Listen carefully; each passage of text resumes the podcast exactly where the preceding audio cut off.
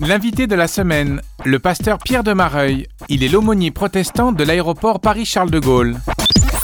L'aéroport Paris-Charles de Gaulle est situé au nord-est de Paris, à Roissy en France. C D G pour les habitués est le premier aéroport français par son importance et le deuxième d'Europe.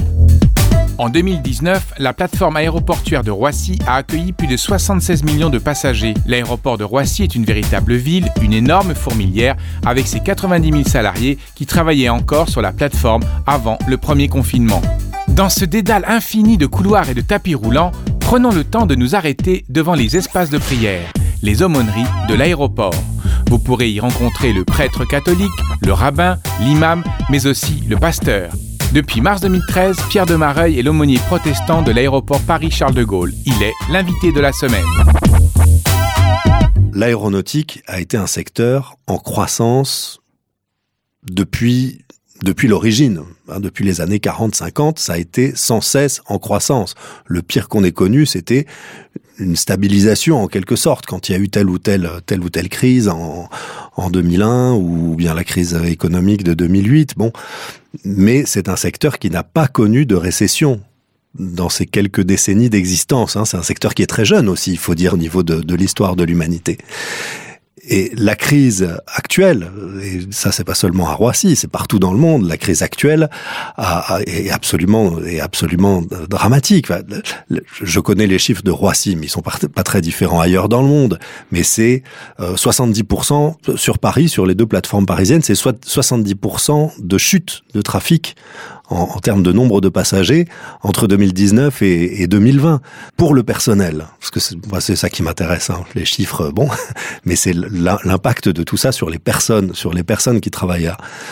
Le personnel qui n'a connu que la croissance dans une entreprise comme Paris Aéroport. Les compagnies aériennes ont des hauts et des bas. Les gestionnaires d'aéroports, eux, n'ont eu que des hauts. Quand on travaille dans, dans, dans une entreprise qui a toujours été en croissance, la chute est, est, est particulièrement difficile. Alors certains diront ah oui, mais vous, vous, là, vous êtes moins à plaindre que d'autres. Peut-être. Moi, je fais pas des, des, des, des comparaisons pas plus, euh, oui, entre les niveaux pas, de la. Voilà. Oui. Elle est pas mesurable comme ça. Je crois pas. Euh, c'est toujours, c'est toujours bien de se dire que d'autres sont dans des situations plus difficiles que nous et d'y être attentif, hein, évidemment. Mais celui qui souffre, il souffre dans la situation qui est, qui est la sienne. Et, et donc c'est certain, et je voulais en venir là, que euh, ces derniers mois, les conversations avec le personnel euh, sont plus profondes. Hein, les gens ont, ont plus envie de parler de, de, de leur situation, de leurs inquiétudes, du fait qu'on ne voit pas d'issue, qu'on ne sait pas, on se dit forcément ça va finir par revenir, mais est-ce que ce sera dans trois mois, dans six ans, dans trois ans, dans dix ans? Euh, bien malin qui, qui peut le savoir. On fait des pronostics. Au niveau international, la, la, la I A T A, qui est l'organisation internationale qui fédère en quelque sorte les, les compagnies aériennes, fait des pronostics plutôt optimistes. Voilà, pour ne pas décourager les gens. Mais pour entraîner, pour, pour, pour entraîner, stimuler. Pour entraîner. Euh, mais en l'occurrence, ben, à être trop optimiste, euh, il y a un gap à un moment donné. À un moment donné, on dit ben, la réalité n'est pas, est pas celle-là. Donc il faut faire face aussi euh, à la réalité. Mais je voudrais parler un peu d'espérance. Dans, dans la situation qui est la nôtre, je parlais de l'aéroport, mais tout ça s'applique bien sûr dans, dans bien des domaines.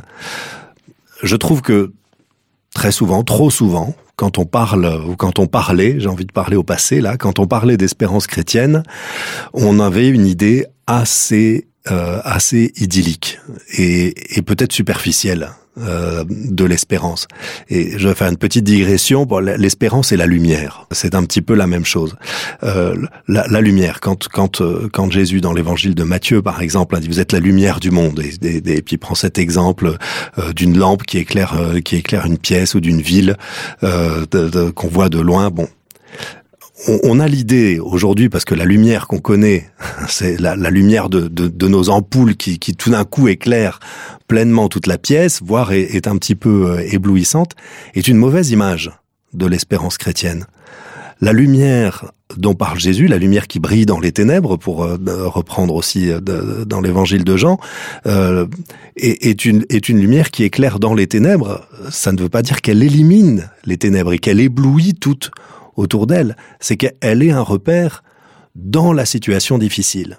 Et je trouve que dans, dans notre situation difficile, qui est pour, pour tout le monde, hein, et, et, et pour ce qui me concerne en particulier sur l'aéroport, euh, je crois qu'on a une, une grosse responsabilité en tant que chrétien de tenir un discours d'espérance ancré dans la réalité, qui ne dit pas mais vous en faites pas, tout va tout va bien aller, euh, qui mais qui prend conscience que les ténèbres sont là et que certes je peux être et je peux je peux amener et je peux refléter la lumière du Christ, mais c'est pas ça qui va tout d'un coup tout illuminer, euh, tout illuminer autour de autour de moi. Je peux être par contre cette lumière qui servira de point de repère et de points d'accroche pour l'espérance dont on a tous tellement besoin aujourd'hui. Mais aussi, un, un témoin qui dit, bah oui, non mais moi, comme toi, je ne sais pas. Je ne sais pas, euh, je ne sais pas ce qu'il en sera demain, je ne sais pas ce qu'il en sera dans trois mois, je ne, je, je ne sais pas. Par contre, on est là, on est là ensemble. Et on peut s'appuyer les uns, euh, les uns sur les autres. C'était l'invité de la semaine, le pasteur Pierre de Mareuil. Il est l'aumônier protestant de l'aéroport Paris-Charles de Gaulle. L'invité de la semaine est une production Hope Radio.